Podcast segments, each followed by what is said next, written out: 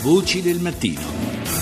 E dalle onde della radio passiamo ad altre onde, per molti versi forse anche più affascinanti perché più misteriose. Parliamo delle onde gravitazionali. Eh, ieri il grande annuncio sulla conferma di quelle che erano state le intuizioni geniali di Einstein ormai un secolo fa. Ne parliamo con Gianluca Gemme, ricercatore dell'Istituto Nazionale di Fisica Nucleare e responsabile nazionale proprio dell'esperimento relativo alle alle eh, onde gravitazionali. Buongiorno.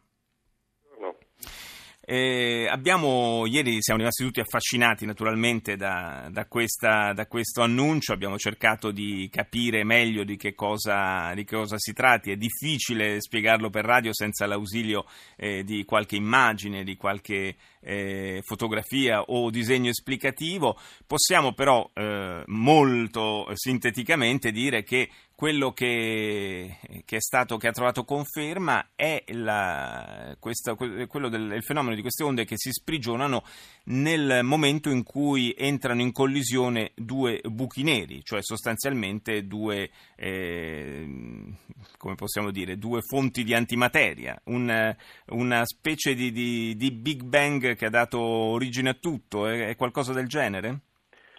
Eh, sì, diciamo, non c'entra l'antimateria in questo caso, i buchi neri sono eh, masse estremamente compatte, mm. pensate che i buchi neri che hanno generato il segnale che è stato rivelato dagli interferometri di LIGO eh, sono 20-30 volte la massa del nostro Sole, ma hanno una dimensione di un centinaio di chilometri, quindi diciamo 20-30 volte il nostro Sole concentrato eh, nello spazio di una media città. Sentiamo un attimo il suono di queste, di queste onde.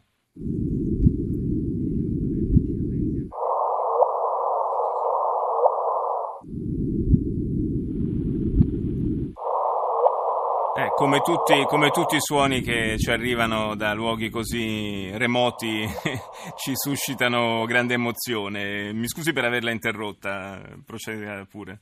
No, no, ma mi fa molto piacere parlarne per radio di questa, di questa scoperta perché forse è l'analogia più, più precisa che può, essere, che può, essere, portata per l'esperimento che noi facciamo è proprio che i nostri strumenti sono come delle radio molto particolari, molto sofisticate che captano il suono di questi eventi, di questi cataclismi cosmici che avvengono a miliardi di anni luce distanti da noi.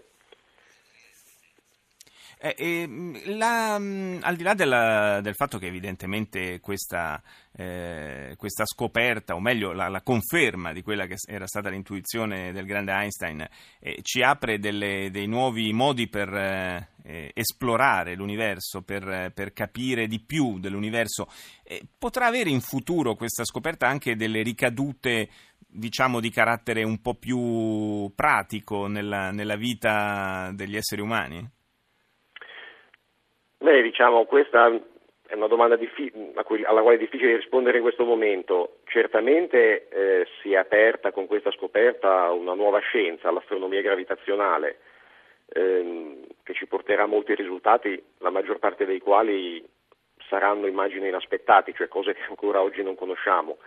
Ehm, per ottenere questi risultati è necessario sviluppare eh, tecnologie estremamente sofisticate. Già oggi alcune delle tecnologie che sono state utilizzate per costruire gli interferometri gravitazionali hanno applicazioni pratiche. Per esempio eh, sono stati sviluppati sensori sismici estremamente sensibili eh, che noi utilizziamo per sottrarre il rumore sismico dai nostri strumenti che sono utilizzati per esempio dall'industria petrolifera, per, da, dall'industria petrolifera scusi, eh, per ricerche di, di giacimenti petroliferi appunto.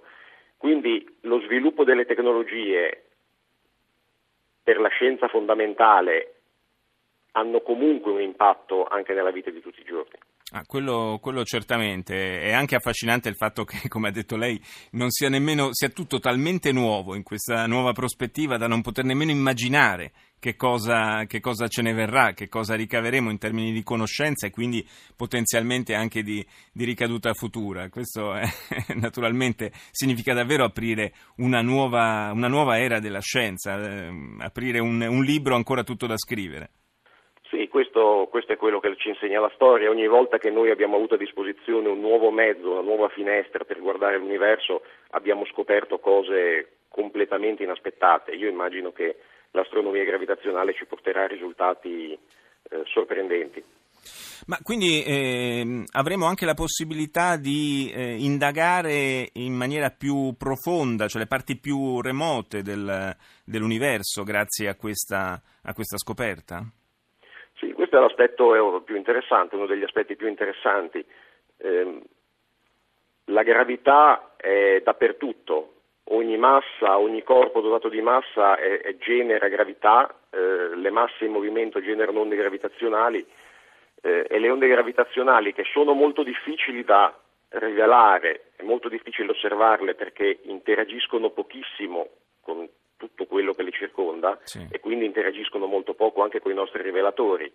Questo diciamo, ha reso così difficile questa scoperta, oltre vent'anni di sviluppo di, di questi strumenti, eh, però fa sì che l'informazione sulla sorgente che le ha emesse arrivi fino a noi sostanzialmente inalterata, quindi eh, l'informazione sulla sorgente che le ha emesse, che noi siamo in grado di estrarre studiando le onde che riceviamo, eh, ha un valore che non è, non è possibile ottenere con altre osservazioni, per esempio osservando la luce che emettono le stelle.